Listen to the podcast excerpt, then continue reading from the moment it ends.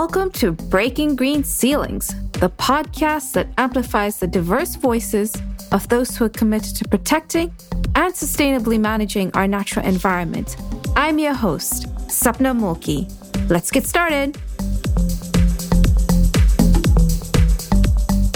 It's important to me that I create representation around the diversity that exists in the environmental sector. And so when I was able to reach Michael Charles through Ohio State University's Indigenous Native American Student Association, I was ecstatic. It's been extremely important for me to find individuals from various backgrounds.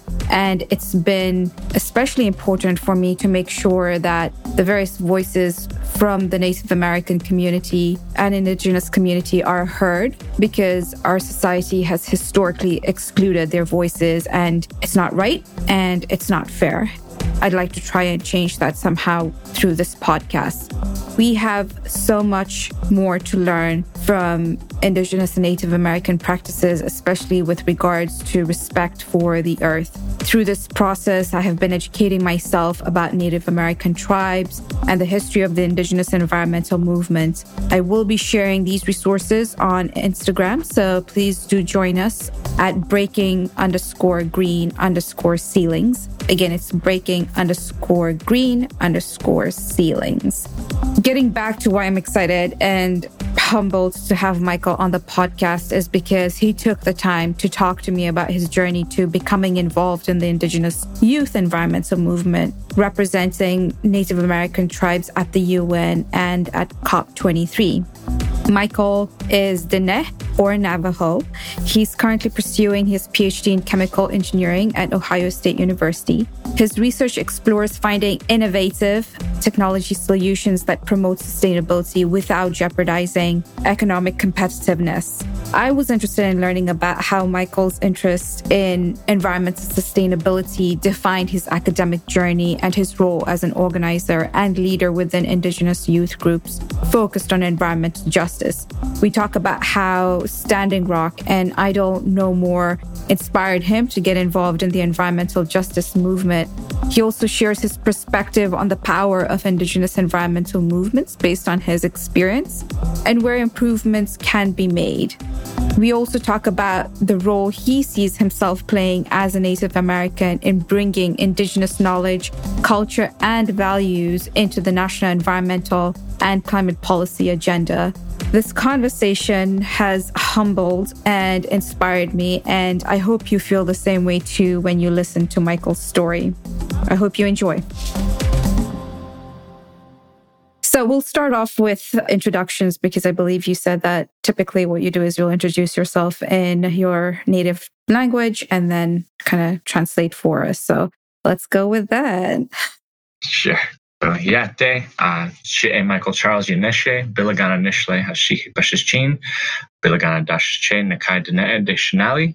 So hello, my name's Michael. Uh, I just introduced my kind of family to you or my clan system. Um, so what I explained was basically on my mom's side of the family, she's European or Bilagana or white, all similar words in our language. And then on my dad's side, on his mother's side, we come from the Salt people. And then on his dad's side, we come from the Mexican Navajo clan. Okay. Well, thank you for explaining that. I think it's really a beautiful way for I think human beings to just like introduce themselves. And I was thinking to myself, I should start doing that, just introduce myself in my language. And I think it's it's a way to kind of preserve it. So it's a great idea.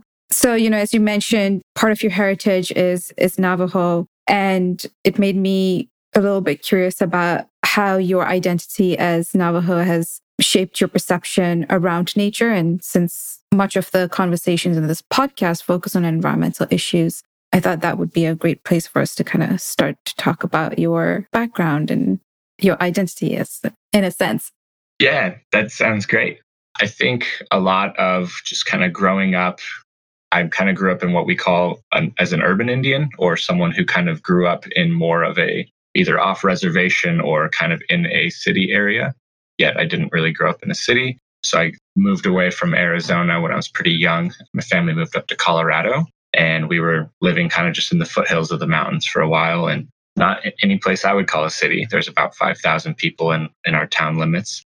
And then the other place we lived after that, and which was 15 minutes down the road, had about 70,000. So never really was living in a city. But I think one thing that was interesting was how much kind of my experience growing up as Dene or as Navajo kind of relied on my trips back and forth between where I lived with my parents and then kind of visiting our family on the reservation. And one thing I think was funny is I don't think I ever realized I hadn't really been on a vacation that wasn't for visiting family back on the reservation or like a sibling soccer tournament. Those are like the only times we left.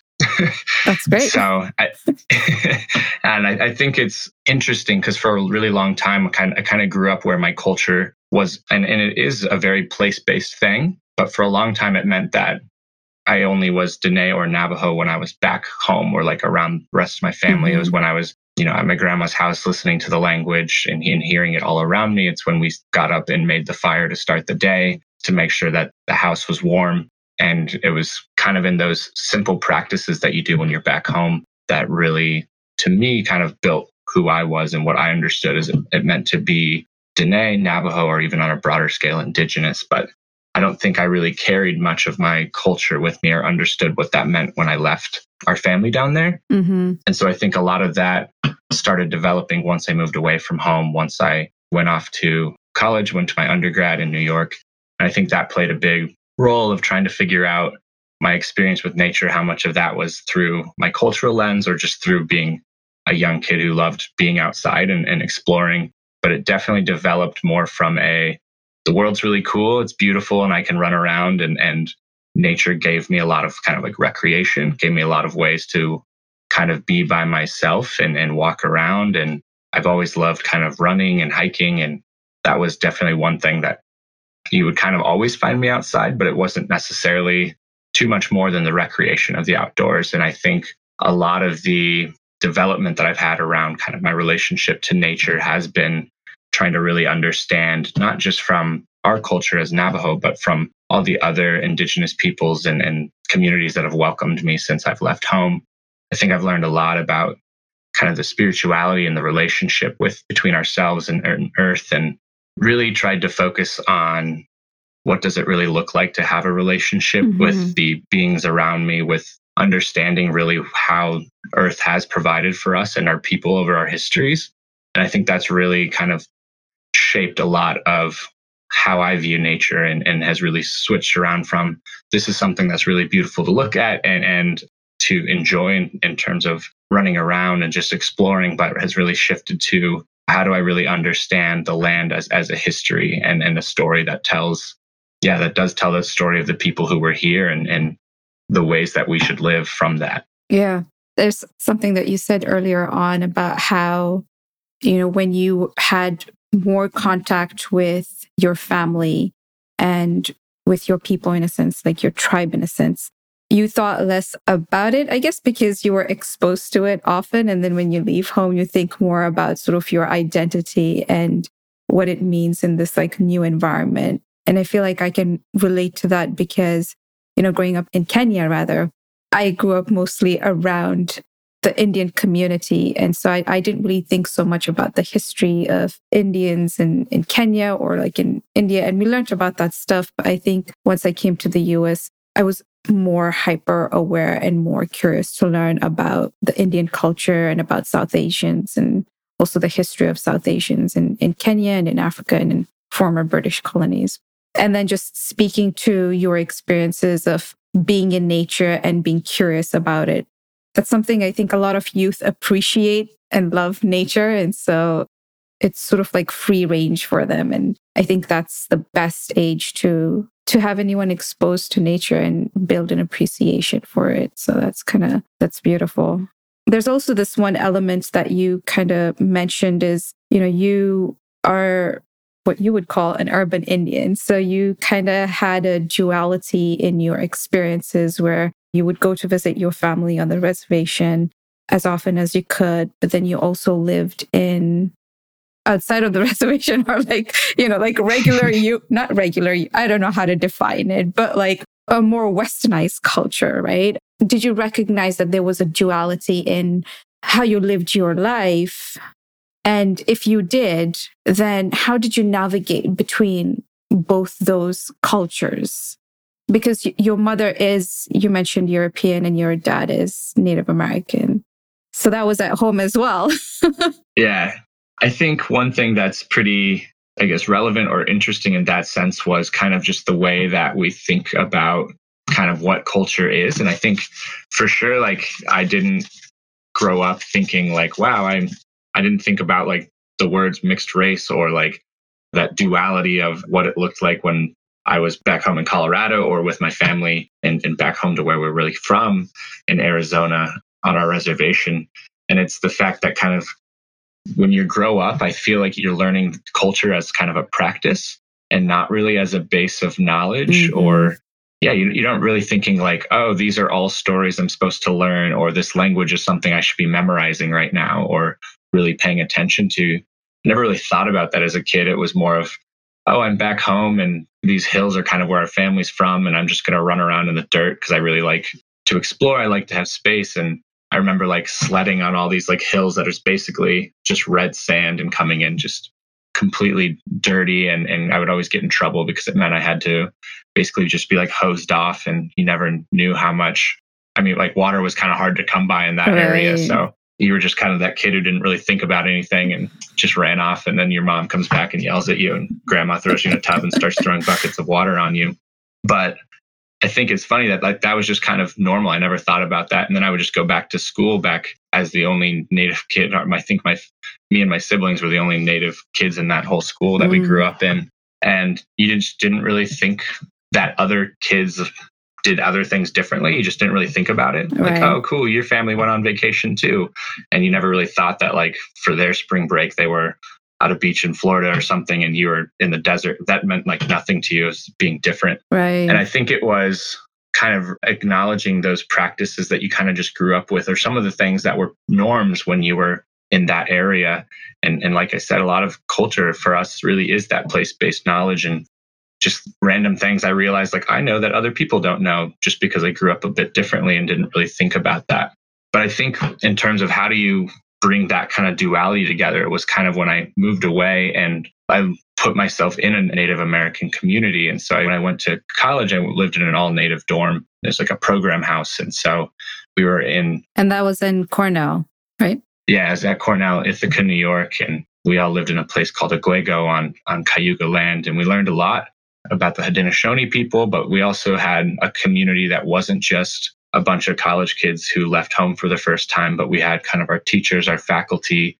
We had spiritual leaders from from the local peoples, like who were pretty invested in us just as humans, which was great to mm-hmm. have them around because a lot of us were either coming from the reservation for the first time or this kind of urban Indian mixed heritage background and all trying to kind of figure out together what does it look like to be indigenous on this college campus where we're all kind of off on our own for the first time. And I think that was what really helped through that duality was just kind of being in that community of, all right, I guess we're all trying to figure this out and we got to share of knowledges right. and things that and stories that felt very familiar from home but then also got to like complain about you know organic chemistry together at the same time and like how are we going to get through this right and that was kind of that first experience of understanding kind of the knowledge and the practices that we do back home and trying to really think how do we still apply who we are when we're away from that area. Mm-hmm. And something I never did as a child growing up in Colorado, but had really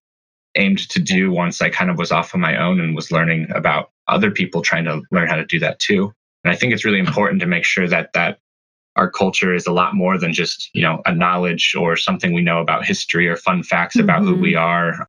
Right. Or even just the fact that we have some of the bloodline, but really making sure that we acknowledge why we're supposed to know these things in terms of the knowledge, in terms of the stories, the language, and, and try to figure out what, what are the practices that we're supposed to be really learning from this. Right. I think it's great that you've had an opportunity to have a support system in terms of just a dorm dedicated to like the Native Americans. I think that's excellent. When I was in college, we had a dorm that was dedicated only to women, which was the only one. And we were kind of pariahed in, a, in a weird way. But from that, we, in a sense, we were a herd and I think we provided each other with some sort of like support system outside of the classroom. So there was that kind of camaraderie there.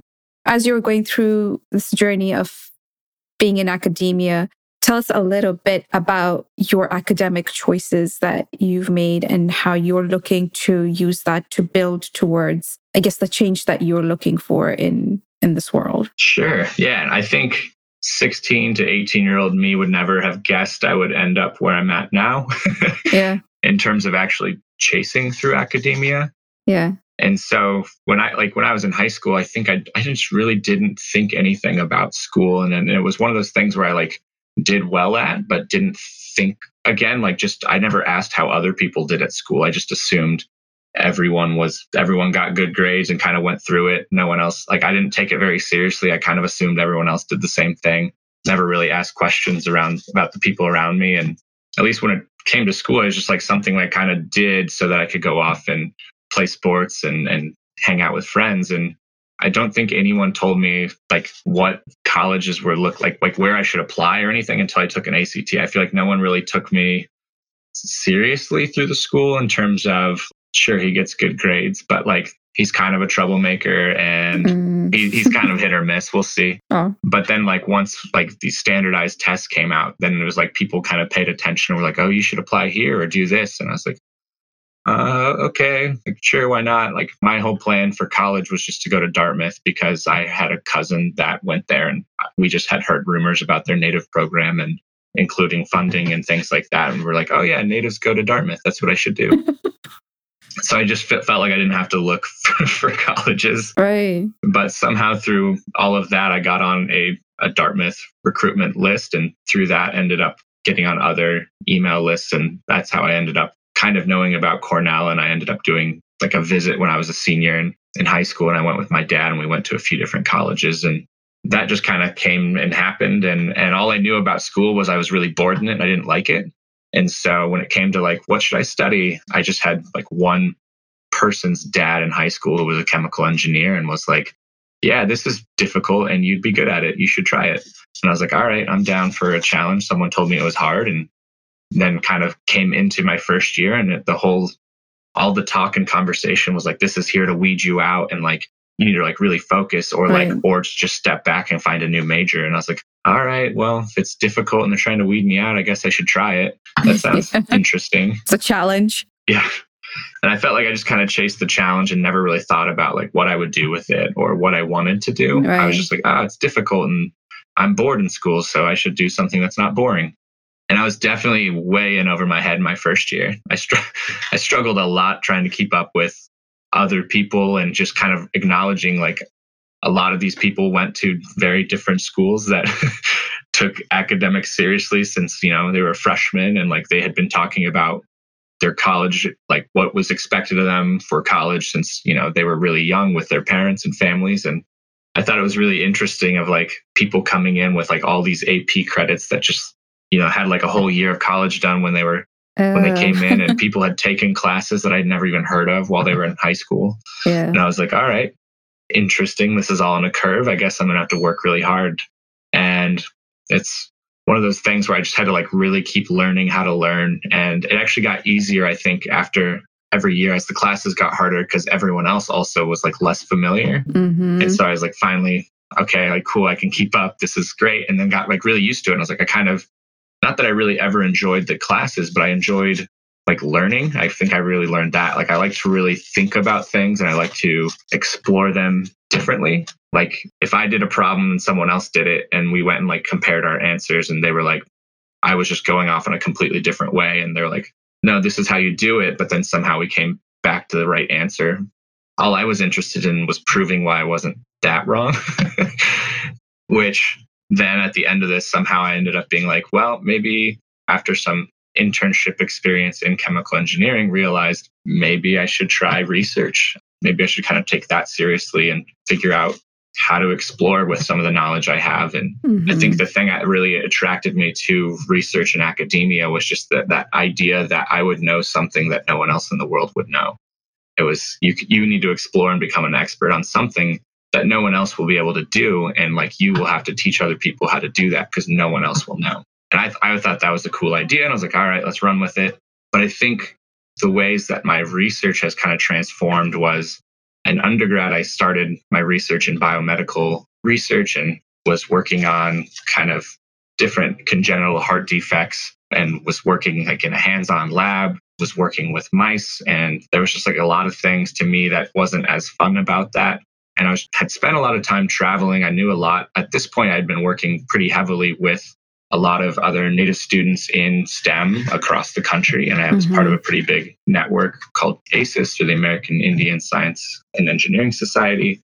And so I had a lot of ideas of like, and, and had been to a lot of conferences where like, how do we use STEM to give back to our people? How do we support our communities? Or what can we do with these degrees afterwards? And I realized I wanted to really focus on kind of this idea of sustainability that we talked about so much in engineering, but so loosely and not actually in practice. Mm-hmm. And all these ideas that we kind of kept hearing about.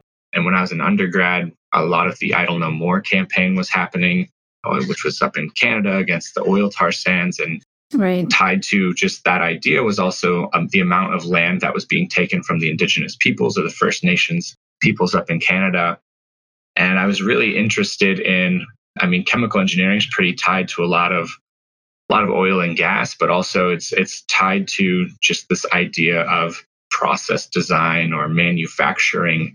And when I heard about like when we think about a lot of these ideas that, that are large scale sustainable issues, a lot of that is coming down from these corporations that in, right. in many senses are the ones hiring chemical engineers.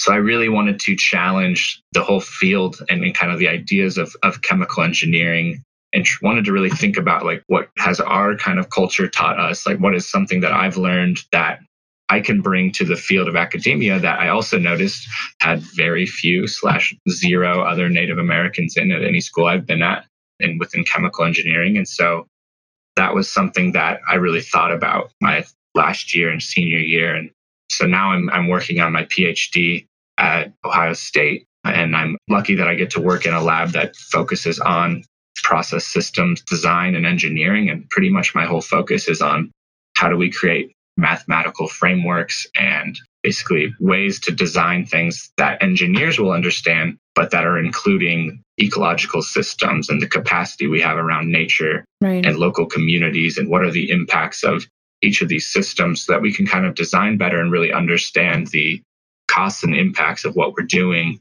and not just kind of assuming that if we design within our box as chemical engineers, everything outside of it's from an engineering perspective, we call it an infinite sink in terms of the concentrations will be too low that it won't impact the atmosphere or the heat that we give off will be negligible compared to the amount of space in, in the atmosphere. And so right. it's kind of trying to create a different way that we draw a bigger box around our systems. And I think that kind of thinking is, is really applicable in any field. And, and I think in terms of my, my research in science, I kind of want to just kind of keep challenging the field of chemical engineering to keep doing that. Yeah. I feel like we're reaching this point of no return. And because of the increase of severe and intense, rather, natural events or disasters that are associated with climate change, I feel like that is why we're at a point of no return. And because of that, our professions need to adopt principles of sustainability. I feel like the kind of change that we need to make to either kind of like halt or just slow down the impacts of climate change, that it's got to be efforts that are integrated into each and every element of our very being, in a sense. So I love that you're doing that. And I didn't know that you could do that in chemical engineering. I was just imagining, you know, some guy in a lab coat right next to like huge tanks with some chemicals in them, you know, like Dexter's lab. to think I went to school. but that's how I think like in animated form sometimes. So there's this element of of you wanting to integrate environmental sustainability into like the technological innovations or ideas that you come up with? But there's another aspect of, of your life where you're involved in working with indigenous youth on the environmental front. Could you tell us about sort of how that came about and what were defining moments in your life where you felt like, okay, I have to play a significant role or I have to contribute towards representing our people and then also just especially in the environmental movement. Yeah, I think a lot of that continues to go back to kind of that idea that I, I mentioned of within our kind of community of, of native scholars and academics, there's just this constant reminder that we do have a responsibility to give back to our communities and this idea of like education is an opportunity, but how are we going to use this to kind of keep advancing the opportunities for other native youth behind us or the the everyday life quality of our people and our communities? Do we have an opportunity to bring our degrees back home to the actual land? It's like a lot of times when we do get these degrees there's not really a place for us to work back home and our culture being so place based sometimes that really does put a wedge between choosing your career or choosing to be able to go back home and, and participate in that everyday cultural practice. And so I think one thing that I had like continuously has still has been on my mind, I guess, is what is my role to give back and, and how am I going to support and try to fight for a lot of the people that have really put all of this effort and support behind me to get me where I'm at. So that idea of just we're trying to constantly give back being part of that culture is is an inherent responsibility. And that's what it really means i think from a lot of the communities i've been able to work with that are identify as indigenous trying to really understand like a lot of like what does that mean on a broader scale? Like we're all different peoples but what, how do we get roped in together? What are things that we have in common? That's one i've always noticed is a responsibility to your people and so i think that was something that i've constantly been trying to figure out. And the other edge of that was not just what am I going to do after I graduate and, and have this degree, but I think one thing that really stuck with me was this idea that if I'm too busy while I'm getting my degree to kind of keep involved with my community or this larger indigenous community across the country or the world, if I'm too busy to kind of be involved in these communities around me, what's going to change after I graduate? Like I'm, I'm not going to just all of a sudden all right, I have a degree. Now I have time and focus to really mm-hmm. support my community. And so that was one thing I think my, even in my first year of my PhD, I was very much set on like, I'm just going to get in and get out. I'm going to work really hard and be like, all my time is going to go to this. And, you know, I'll graduate in three years when our average is five and a half. Mm-hmm. And that mm. was kind of the mindset I came in. I took all my classes in year one, pretty much for the whole, whole program so that I had time to just focus on my right. research and it was just exactly during that year when it was like, well, if I don't slow down, I'm going to miss out on every other opportunity in front of me to do what I say I'm passionate about. Right. Um, and really put that into, again, practice. And so I, for me, it was kind of the, one of the pivotal moments was at Standing Rock, where I think a lot of people did start kind of waking up to this idea of like, we can do this organization, but we also were seeing a lot of support from an environmental movement and it was a mixture between this indigenous movement. We had native peoples from all over the country and from all over the world coming together to be in physical community there at Standing Rock. We saw a bunch of environmental NGOs kind of show up and support. And we saw, yeah, kind of a whole green movement around this. And that was kind of, to me, a pivotal point. As I mentioned, I had been kind of involved and, and understood some of these issues before, starting with Idle No More through Canada and a few other issues. But I think one of the biggest things to me was when we were talking about Idle No More as just, you know, five or six young native students on Cornell's campus that wanted to bring some awareness to other people in the area. We were really focused on here's the land that's being lost by these indigenous communities. This is what's at stake for them.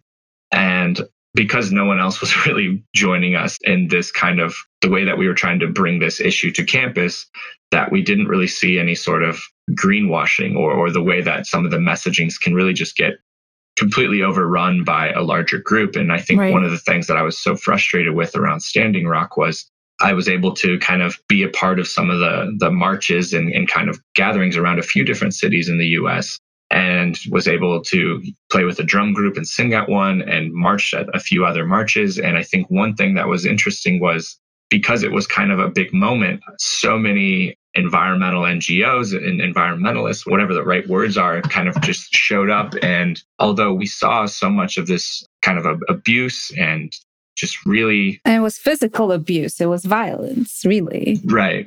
That, and then along with kind of the more emotional turmoil and kind of psychological of, of the digging up of sacred sites, of really just the trespassing on their land to begin with.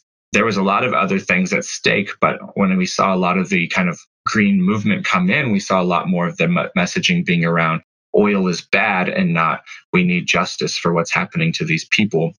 And that was kind of a big wake up call to me of why is this movement that cares so much about sustainability only focusing on the fact that this is an oil pipeline. And I saw kind of open talking circles at some of these that derailed as far as starting off and from a drum circle and talking about this is what's happening and we need to pray for kind of like our imprisoned relatives and somehow derail all the way to we need solar powered cell phones. Like the way messaging was just constantly derailed away from kind of the safety and human rights of the indigenous peoples there was kind of really concerning. And for whatever reason, maybe again, it's the challenge. But when I saw something so messed up, I decided I'm going to get involved with that. And so, yeah, take the power. and so that was actually the year when I first applied to go to the UN and their climate talks. And I went with a group called SustainUS. And, and it's still an organization I work with, but it was all youth led and youth organized organization that basically tries to train and empower young people to show up to these kind of bigger moments and, and train them for how do we show up to these big conversations and what can we bring as a youth voice. And so I, I kind of joined into that organization through that delegation that year and was able to go to Bonn, Germany back in 2017. And that was kind of the first time I would say I got more into the kind of organizing, the the direct actions. I learned like what all these skill sets were that I didn't really mm-hmm. have, I would say, before. yeah. I mean, it's really, there's a true strategy that goes into creating, empowering a movement, really. Sorry, I didn't mean to interrupt you. Ah. no, you're good. I was, I was pretty much done with that thought. I think the only other thing I would add is I think it was one of those first times where I had a community around me of other people that thought like organizers and thought like what we imagined the environmental movement to be like. I think before that, my most of my community was very scientific based or native based, and you know we talk about some of these things once in a while, but Right. It wasn't to the extreme of like, this is every conversation. How do we talk political strategy? How do we talk about theory of change? Like, all of this was a new world to me. I was like, I usually sit in my room, I do science, I try to figure out hard things and make it happen. But I think when you go into this organizing world, the biggest thing I think I lost was just kind of control. when I sit and code things that I want to design or things that I'm thinking of, it's a challenge that's between me and I guess mathematics or, or my yeah. research. But once you get into organizing, it's a challenge between not just you, but the community around you yeah. and these bigger powers at play. Right. So just to add on to that, you have so many variable factors, which are egos, you have interests, not only group interests, but also individual interests.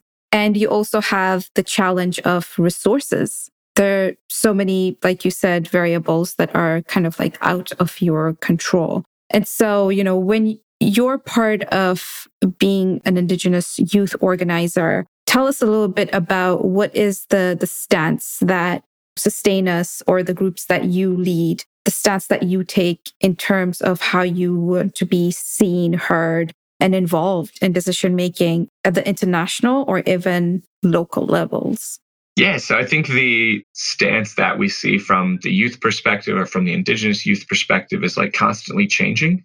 But I think for a long time, it was this youth voice that was the whole message was you're in charge of our future, or we're the ones that are going to have to adopt this climate crisis that the generation that's currently making decisions right. is responsible for. Right.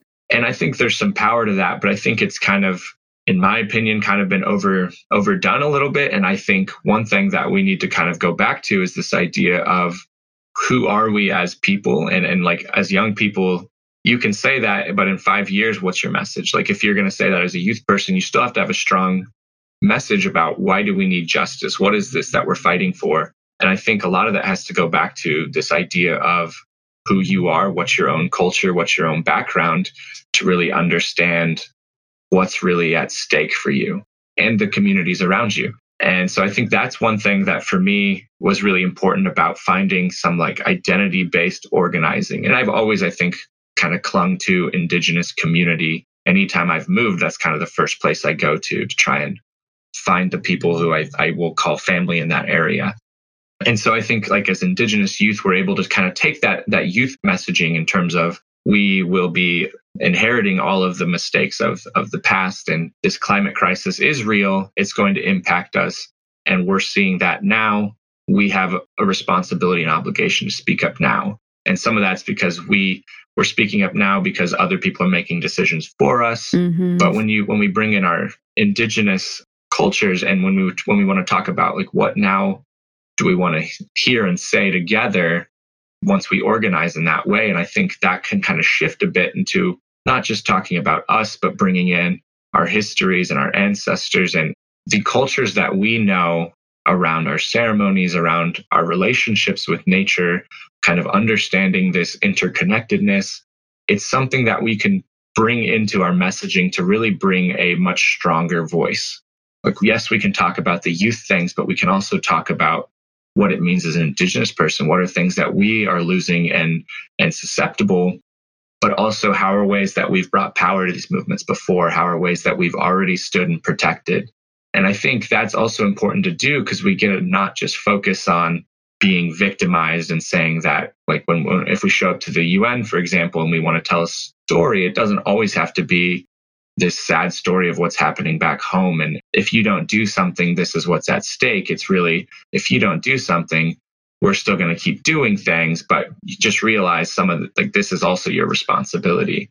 And so I think that it's important for anyone in, in this fight to really make sure that we're bringing a voice of power as well as not just being a victim. And yes, there's a lot to that and a lot of truth that makes it feel very, this whole situation hopeless and full of despair, but there, there are these communities stepping up and we're seeing a lot of global movements and that's promising in a lot of ways that we can see that if people care there's something there that we can now start moving. Yeah. But yeah i think it's really important in terms of indigenous youth to understand that we have these messages and these stories. It's not really centered around us but it's centered around the histories of our people. Right.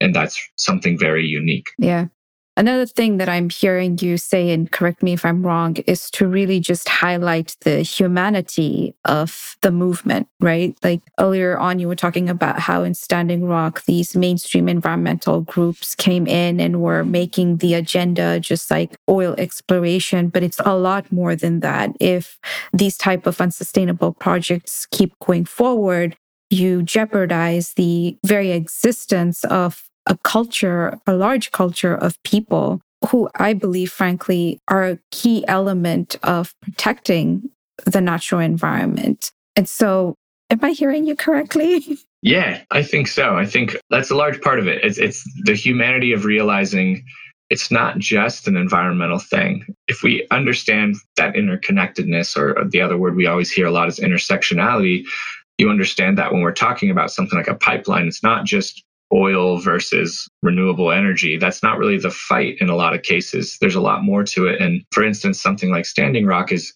when these decisions are made for us, it's also a complete undermine of a whole history of treaties that acknowledge our sovereignty as indigenous nations. And when you kind of try to exert power like that, you're just undermining a history of, of treaties right. along with whatever else is at play in the environmental realm. But it's important to understand that because I also think, and, and this is something that we say a lot, I think, when especially when we, as an indigenous community, when we give kind of interventions or formal speeches at the UN, one of the, the facts we always highlight is that indigenous peoples do basically caretake for about 80% of the world's biodiversity. Mm-hmm. So the easiest thing you could do as, as someone in charge of policy, international accountability would be to ensure that indigenous peoples are able to have the land they currently have, if not more, and increasing mm-hmm. the access that they have to their sacred lands. And I think that's just something that's always interesting. It's like the, the easiest thing you could do is just enable us to kind of keep doing what we're doing. We'll take care of the land, just make sure that we are protected. And if you protect our human rights, that's probably one of your easiest solutions to do. right, right. And I think it's just not only letting the indigenous groups do what they do, but do more because in many of our countries around the world, the indigenous communities have been extracted from these natural, I mean, from their homes. And so the environmental health of these spaces is actually degrading because they don't have or the natural ecosystems don't have that kind of caretaking that is based on the principles of indigenous groups' values. And, and that's a fact, really. It's not really an, an opinion. So you mentioned earlier that there's a diversity within the Native American indigenous groups. And that's beautiful in of itself, but it's also a challenge when you're trying to lead a movement where you're speaking with one voice Tell us a little bit more specifically about what that challenge is and sort of your recommendation on how to kind of create a more cohesive effort. Yeah, I think the most concrete example I can think of that comes to mind all the time is of this idea of how do we create one strong voice but still acknowledge the diversity of its peoples. Mm-hmm. And one thing that always comes to mind is, is the first two years that we were working, that, that I was able to show up and work at the UN with the International Indigenous Peoples Forum on Climate Change. It's basically the, the formal constituency or body of Indigenous peoples that show up to these conventions. And I think one thing that really shocked me was that the first two years we were fighting over and over and over again for this kind of platform and this voice and, and it would be this one seat that we had at the table as indigenous peoples globally mm. and we were constantly frustrated with the disagreements we had amongst our peoples we represent seven regions across the world and, and a region being something as large as russia or the pacific or north america mm. right and i would be surprised if we could come to an agreement within one of those regions and so when we, we would get frustrated because we couldn't come to an agreement across seven regions of indigenous peoples globally. Right. On, on things like put together a two minute speech that tells us how you feel and represents your communities or some, something like that. And you're like, that's, that's pretty much yeah. impossible. it's not also fair. right. But but here's your one voice. And it was one of those things that was like we really had to lean into that frustration and understand like how do we become an effective group that can take advantage of the opportunity we're given, but make sure we're still constantly pushing and fighting for more and, and making sure everyone else realizes how ridiculous it is to be like, all right, indigenous voice, go. And that happens all over the movement. And it's a very tokenizing experience to kind of have to often speak on behalf of not just your nation or, or your culture, yeah. but also just indigenous people generally. And I think it's interesting yeah, how, how often we are asked to do that. Yeah. But I think it's also important that like we don't shy away from those opportunities because it's important that an indigenous voice is heard. It's really important to make sure that the broader movement does understand that. But I think one thing is that can come into practice from especially in indigenous peoples put in this situation is just making sure that it's understood who you are, where you come from, and that you're not just the global indigenous voice but like i'm i'm responsible for my understanding of what it means to be indigenous or my understanding of what it means to be Diné. i'm speaking from my experiences and the, the peoples and communities that i've learned from mm-hmm. i think that can really help other people understand that like all right we don't want to put people in a box but we're just going to have you come speak and, and, and represent a different point of view and you can kind of explain what that looks like from your perspective a bit more yeah I think it's just so ironic that the United Nations has just one seat for Indigenous people. That's kind of ridiculous because how do you expect thousands of different groups or tribes to speak with one voice? They have different experiences, different cultures, different histories. I think that's completely unfair and shame on you, UN.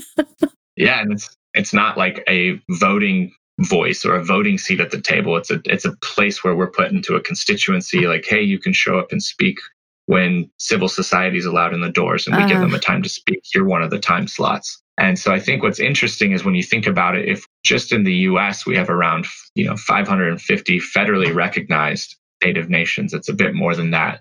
But if you think about that, I think the UN's only around 200 parties. If just the US was allowed to bring in the native nations that they have recognized in whatever form their sovereignty, if each one of those showed up to the UN and had a voice and a voting seat at the table, the UN would almost triple, right? Or, or more than triple. So that's just like one thought of the lack of representation. Yeah, indeed. I mean, just like there is, quote unquote, a, a, proportional representation of each nation in the United Nations, I think that kind of proportionality or that logic needs to also be applied for Indigenous peoples.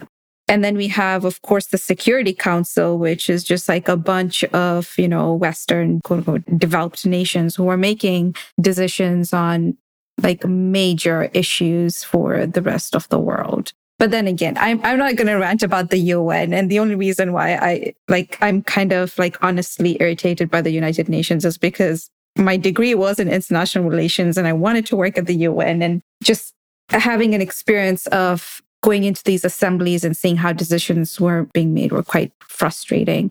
But just going back then to, you know, the, the indigenous youth movements, like where do you all get your power from? What is the force that drives you? Yeah, I mean, obviously that's different for every single individual who shows up in the room. But I think one thing that I see a lot of a common source would be one being that responsibility to community. We recognize that there our communities are vulnerable in the times of climate change, climate crisis. And that's one thing is any anything that any role we can play to support and help our people, we usually step up to. Mm-hmm. And I think another big, big power that I see that a lot of people stepping into, whether or not they realize it, is that I think maybe it's just something I reflect a lot on and then I see kind of play out in people is that that we uh, kind of every generation of our of our people, of our ancestors really have had a battle. They've all had our own fights. And sometimes it feels like yours is the biggest. Sometimes it feels like yours is so minimal compared to what your ancestors went through. And so I think that's one other thing I always think of is that our people are warriors and, and each generation has its battle. And so that's that's a powers. It's our responsibility to step up and fight this one so that our future generations can exist and then also have their battles to fight. I see that as a big reason why I feel a need to kind of step in. And I think the other thing is kind of really understanding the beauty of community is when we see all these things, and, and even despite now with whatever news it is, and we see a lot of people kind of anxious and, and we see a lot of the, the depression around it. The only real way, I think, to come together and build hope amongst some of these issues that just seem like we cannot tackle and we cannot really defeat the bigger systems at play.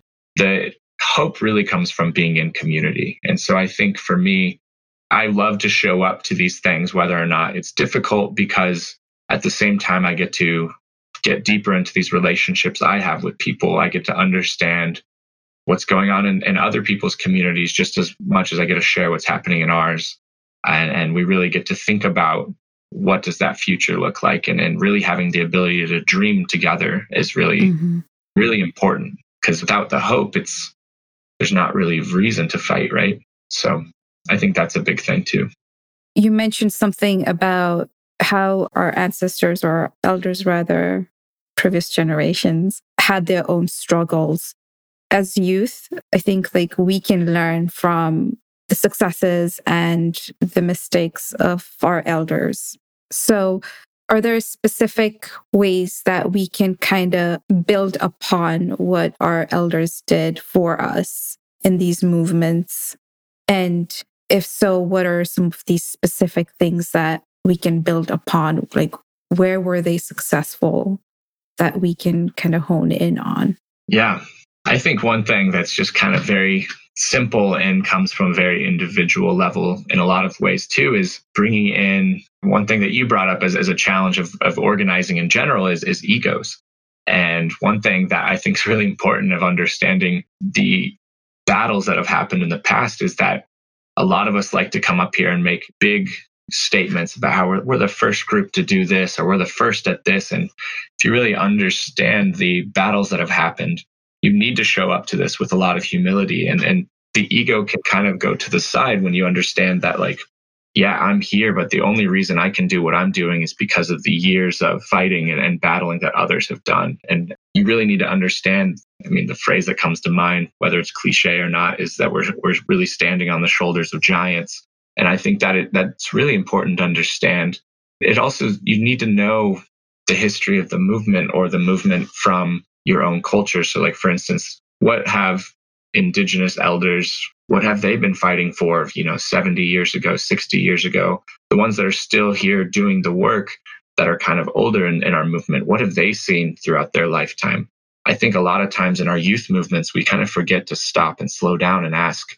And one thing that comes to mind is trying to really think about how do we how do we make sure our movements are moving theirs forward as well and understanding and not being mindful enough to make sure it's not kind of conflicting or, or really doing any drawback and I think one thing we constantly see within movements is kind of that balance, that kind of conflict between do we fight inside or outside of politics? And we, we know that politics is slow and doesn't always acknowledge and work for our people. Yeah. But how do we also respect those that have been fighting for decades to make sure that we do have these small wins in politics that have been fighting for the voice? How do we make sure that we don't undermine all their work by saying something as as like politics won't work or you know there's just a lot of ways that we can kind of shut ourselves down from a whole different way right. of thinking and i think one thing we hear a lot in the indigenous communities are our people don't do that or or we're not politicians like there's a lot of things that i think we hear in our communities and i, I mean there's a lot of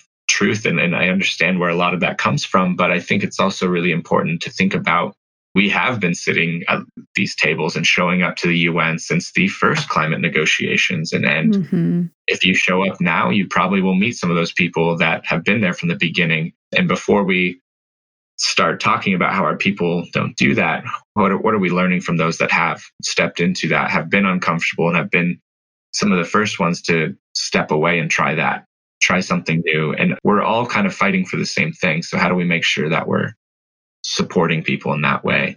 So yeah, I think in terms of the ideas of what can we learn from our ancestors and elders is similar to like our cultures. We we know that our practices come from things our ancestors taught, our ancestors practiced that they carried on in whatever form, whether story, song, language, oral tradition, practice. I think there's a lot of ways that it's similar. We we should be constantly thinking about what does our cultures teach us from the way that they've lived for millennia, what can we learn about our daily practices and lifestyles today that can help in terms of pushing back against the current cultural norms of, of society? And then also thinking from our elders who are alive today, what, what are those that we can sit down and what are the right questions to ask? Like, let's not just focus on today's moment and now, but really understand what has been the movement across the last 50 years. Because I think that's just as important for us if we want to really build upon something. Yeah, I completely agree. And I had this like random thought while you were speaking about how, you know, why is it that youth movements, just in general, don't borrow as much or even acknowledge kind of the the work of previous generations and i think there's sort of like this audacity of the youth movement to think like, oh, that's the way the old folks did it. Like that doesn't work anymore, you know, kind of thing. And it's something that I feel if as youth, we actually learned, like you said, from the previous generations and what they kind of did to see some kind of success. We're not going to be reinventing the wheel of like change. And at least just like the images that I have seen or come across is like with indigenous movements from like the global stance is that they always show up. They're there, right? And I think there's some value or just power in that. It's just showing up, even if like you feel like this is not your space, or if you feel like your voice is not being heard, show up and say something. And you may not be heard like today but you will be tomorrow kind of thing you know? And that's sort of like my reaction or the thought that i had when when you said that you've heard in your community that some people have said like that is not for us we define what is for us. And I think like a powerful movement is everywhere. A powerful movement shows up, that kind of thing. Okay, I got it. That's what I was going to say yeah. through my ramble. Perfect. yeah. And I actually have one thought that kind of goes along that lines is you don't, like you said, you don't know what power you will have of just showing up. And I think one thing that really comes to mind was a conversation that really did tilt a lot of momentum towards what we call the Indigenous Peoples Platform now, that has only been formalized and operationalized in the last about year. But I do remember one of the meetings where it was Chief Howard Thompson from the Mohawk people, the Haudenosaunee, showed up and just opened it in a prayer. I don't know if he even spoke the rest of mm. the hmm. time of that meeting, but just said, I'm going to, I want us all to come together. And we had, you know, representatives from a lot of different political parties and nations. And he was just invited. And we're like, we made sure that there was time for him to open that up with a prayer. And he did it in his own traditional language. No one probably understood a thing that was being said. I don't even remember if there was a paraphrase or interpretation. I think he might have just gone up there and spoken his language and kind of did his prayer and mm. then just mm. sat down. And the way that that conversation actually did shift and turn really brought momentum in the negotiation process to help us pass along this Indigenous peoples platform. And as I mentioned, I don't know if he spoke again. A lot of other people, Indigenous peoples that have been working on this, were there and, and kept the conversation going. But that's the power of, of showing up. Like we live such different cultures a lot of times in society or have very different practices that a lot of others don't have that you don't know what just bringing and sharing one piece of you can really do to shape that mm-hmm, conversation. Mm-hmm. Yeah. When you were explaining that story, I, I was just kind of imagining being there and just the the energy and the power of this one individual bringing all of this aura or this energy to him and that like impacts the room and mobilizes them to kind of want to do something right those moments are so rare those type of moments kind of stay with you, I think, forever. So thank you for sharing that story. so we're kind of on this theme of wanting to create some sort of change. And we're talking about change from like your own personal perspective, but also from your perspective as an individual who's been part of like a group movement in a sense. So what is your vision for change and what role do you see yourself playing in that change? Yeah, that's a million dollar question. I think that's a huge question. when it comes to the the vision for change, I think for me it's really going to be a movement guided by what we in Diné or in Navajo call Hózhó. And I think it's kind of the meaning behind that is is something that's really centered around kind of balance and, and beauty and harmony and love. I think those are all words that explain this concept. But it's this idea that our movement's going to need a lot of different roles and it's going to need a lot of trust that other people can fulfill their roles and also trust that we can teach our roles and, and kind of phase in and out. It's the only way that we'll be able to get rest.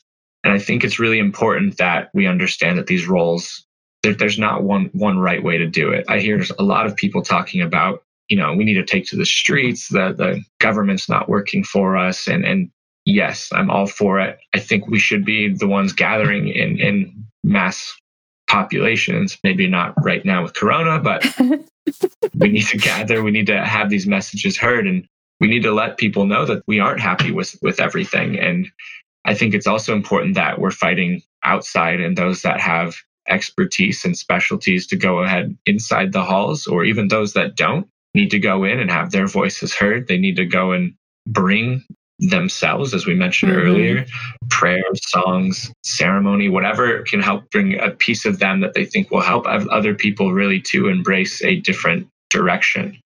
And so I think it's really important for us to understand all these different roles again, I think it comes down to community. Like if we're going to have a vision for change, we need to really build that community that we're supporting each other because we have to understand that there are things that are out of our control. I think that was something I talked right. about initially too, of that, that idea of control is like we can put all of our effort and we can put so much energy into this, but there's also the chance that we will lose or that what we set out to do might not happen this time or in this moment.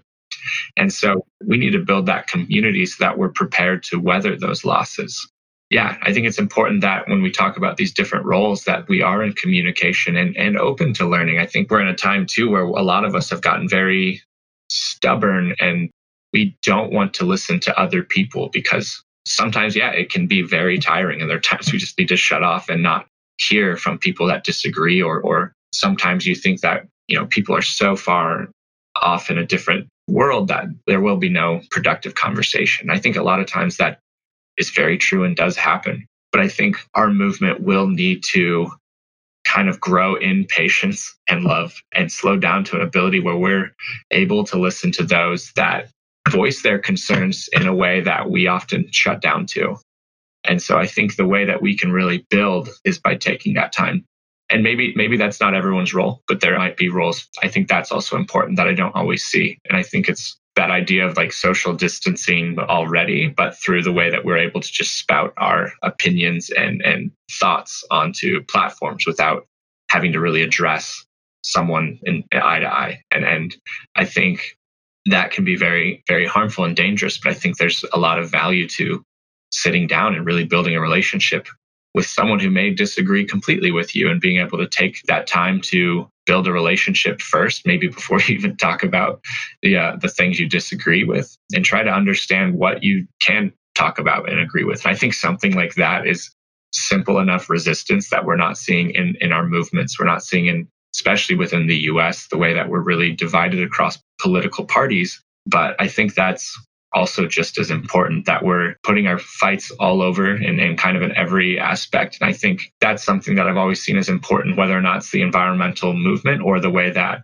I've always wanted to see Indigenous representation increase, where I think it's just as important for us to have native lawyers and doctors and, and like we also need those that are our spiritual leaders that stay home and do our cultural practice. And, and education doesn't have to be for everyone but if we really want to see our communities evolve or, or adapt and change into ways that can help the current generation of our people we need to make sure that we're able to put our people into these different roles.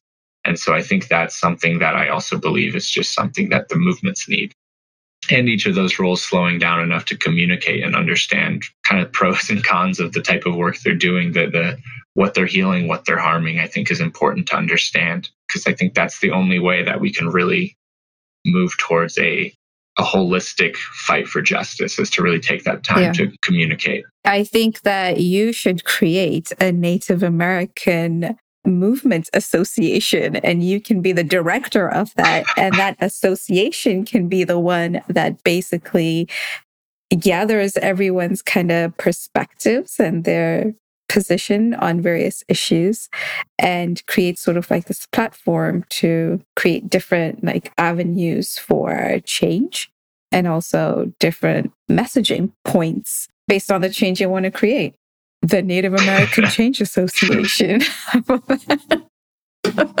Done. it probably exists, if we're being honest. oh, oh, we need to find them. I was going to say, I think the other part of that question, too, of what like role do I play personally, don't think that that would fit into my strengths where I. I think the organizing of and administrating is not my it's not your thing. not my strong suit but i do really enjoy i think the role that i see myself playing is one being able to kind of teach things that i've learned and kind of talk about this mm-hmm. specifically within you know one-on-one conversations and mentorship abilities. And also i would say in, in like large kind of formal ways. So like as a as a, a lecturer or or giving a speech to a community that might not know I feel very comfortable in saying, here's my 15 minutes. This is what I want to say. Or let's have a one on one conversation like we're doing for over an hour. I think those are my two roles of passing on things I've learned. And I think I'm also, my role is to bring other people into this movement, especially Indigenous youth. But I don't see myself as like the one continuing to organize them after they come in. I see myself as bringing people into this, helping educate based on what I know and have learned and experienced. And I think the role that I see myself playing, at least for the near future, is going to be very much working on the policy level and doing kind of organizing a lot of, I guess, similar to what you've said, Indigenous people's voices, but into making them very relevant into the conversations that are happening at spaces like the UN. Mm-hmm. I think, especially from the young people, there's not like no one really wants to do that. It's not fun. And I think in a lot of ways, I just have a lot of preparation and ability to do it. And I feel like that's a responsibility I should take on and just play out that role for a little bit of I'm happy to do the boring work while you all go and make the big messages. And I will show up to your ceremony, your rally, your protest. I will be there. But I think the things that I've really been prepared to lead in the near future will be kind of translating a lot of that voice into specific text in policies. Mm-hmm. It sounds like you would be the teacher, the translator, sort of the bridge between whoever you're representing and the agency that you're trying to influence in a sense. Yeah, I think that's spot on. That's good. So, you know, one of the things that I kind of try to be very cognizant about is that they're individuals within groups. And, you know, on this podcast, even though the individual brings themselves to this space, I want us to be very careful to know that we're not necessarily representing a group of people, that you're representing sort of like your own perceptions. For me, that's very important because as a South Asian woman growing up in Kenya and then moving to the US, I've always sort of been like clumped into a group of stereotypes. And so my next question to you is sort of like an extension of what we were talking about in terms of like what role you see as yourself as a change agent. And the question is like, what do you want people to know about you as a person? Yeah, I think in general, I think it's really funny that a lot of just depending on the groups that I go and work with, I think a lot of people have different perceptions of me and kind of just in the community, depending on the limited time we have to get to know each other. And I think that's, I always kind of laugh at, at how funny it, yeah, just like the, the person I show up, a lot of people like, oh, you must be like your daily life must be really just always in, engulfed in these environmental fights and conversations. And that's true to a pretty limited extent. I think growing up, some of my favorite things to do were playing sports and, and skateboarding. So, like back home, my whole community is basically people I skateboarded with. Those are my closest friends still home.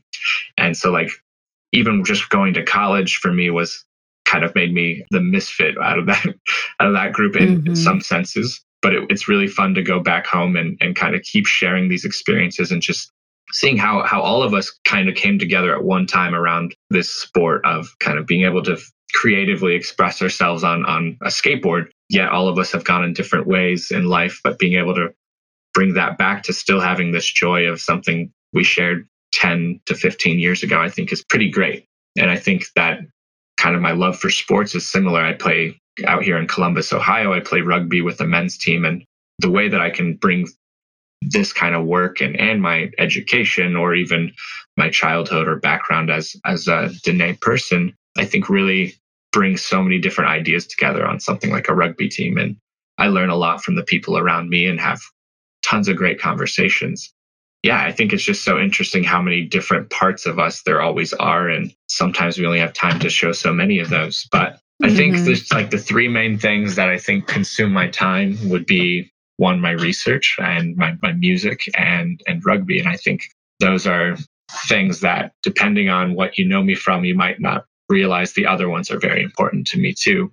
But I think that's something I've always strived for in my life was finding a balance of my time and my focus. And there are times to dive in and, you know, spend all nighters focusing on one thing. And then there are times to really make sure that your days just kind of put you all over the place and, and you get to try so many different new things, meet so many new people.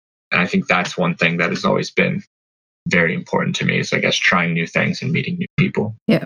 You make a very good point. We have different sides to ourselves. And just based on what you've kind of shared with us so far, you just seem like a really well rounded individual. So because you have a focus on your academics but also in terms of like the contributions that you play within you know SustainUS for example but then you also balance that out with your passion for sports and for music and it sounds like you just really know when to kind of remove yourself from stressful situations or balance them out before any kind of burnout happens, which I think is so rare. I don't think I have kind of mastered that in any way. So I feel like you kind of sharing some of your strategies that gives me some ideas on how to be more balanced. So then we're getting here into our lightning round, and I'll ask you sort of like a series of five questions. And the first thing that comes to your mind, you can answer it. So the first question here is What have you read, heard, or watched lately that has influenced you the most? And these are supposed to be quick responses. yeah. yeah. Go. okay. I think the thing I heard that stuck with me the most recently was kind of a story slash prophecy I heard from an elder from the Dene First Nations group up in Canada. And it was the story about basically how we've expected people to come and, and we've, our ancestors have known that what I've heard, the white man will basically come and they'll take, they'll be looking for gold and they'll be looking for oil and they'll get it and time will pass and we, we expect them to come back again. And the next time they'll be, they'll be looking for food and water. And I think this prophecy is important because the, the way he finished it, I think, is the most shocking. And he says, and we will we will be happy to welcome them back. And I think that is something that has really influenced me in the sense that it's really important to remember, especially as native people or peoples and communities that have been wronged, that at the core of who we are is still going to be love and forgiveness. And that's something we often forget. And it's a challenge, but it's something to really that has really influenced me, I think. Takes a big person, but it's necessary mm-hmm. in order for us to just progress as a human society. So, what's a personal habit that has helped you significantly? That's a tough one. I think I'm going to probably go with what kind of we just talked about in terms of being able to know when to kind of switch gears and go focus on something else to give me some energy. Yeah. What is your superpower? Ooh, I feel like I would love flying, but since I can't fly, I would say my superpower is to, I think, keep going. I think there's a lot mm-hmm. of things where I just, I don't know. Sometimes I'm like, how am I still moving or how am I doing this right now? And sometimes you just have to find, you know, the things to kind of focus on. And when things get hard, find where you're going to grab your next piece of energy from. Yeah. Persistence. That's your superpower. That's the one. yep. All right. What is your word for the year? Coronavirus. that seems the most relevant. That's two words. no. I think along that line, though, will be rest. I think that's mm. something with the the forced isolation or self quarantined that is something that I'm like, oh, I do have some time, and there are ways to. It's basically the world, like in some ways, like the world's telling me no for me, and that's something I struggled to always do. So yeah, I think that's a pretty. It's going to be a very tangible lesson to learn over these next couple months. Yeah, slowing down and reflecting and just I guess being within yourself more. And we don't we don't get that as much, especially in, in our society day and age. That's a good one. Rest. All right. So we've come to the end of our conversation here. So, how can we follow you on your journey? Sure. I think one thing would be I would say to go follow SustainUS, sign up for their list serve. I think there might be times where I'm phasing out as I get older, but I think in terms of a lot of the work that I have was able to do with them, I hope a lot of that stays into the current work that they're doing. And I still will be around with them for a little bit.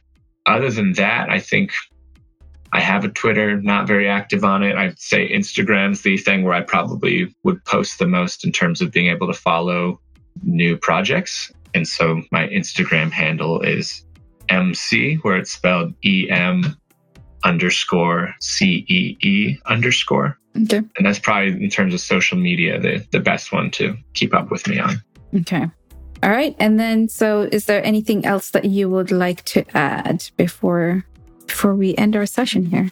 I guess another way you could follow me if you're academic nerd would be any sort of like ResearchGate. Also, I'm on LinkedIn, but you can also just find things that I've written and read it if they're interested in yeah. the super nerdy versions of yeah. sustainability.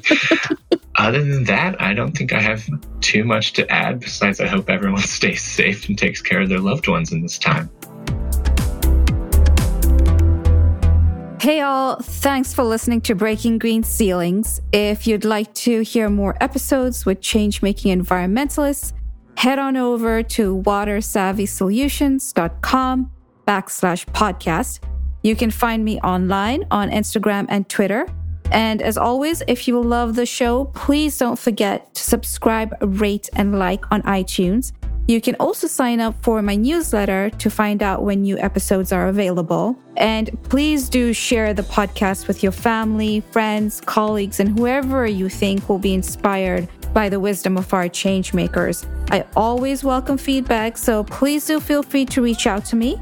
My contact information is also on watersavvysolutions.com. Until next time, keep breaking through those green ceilings.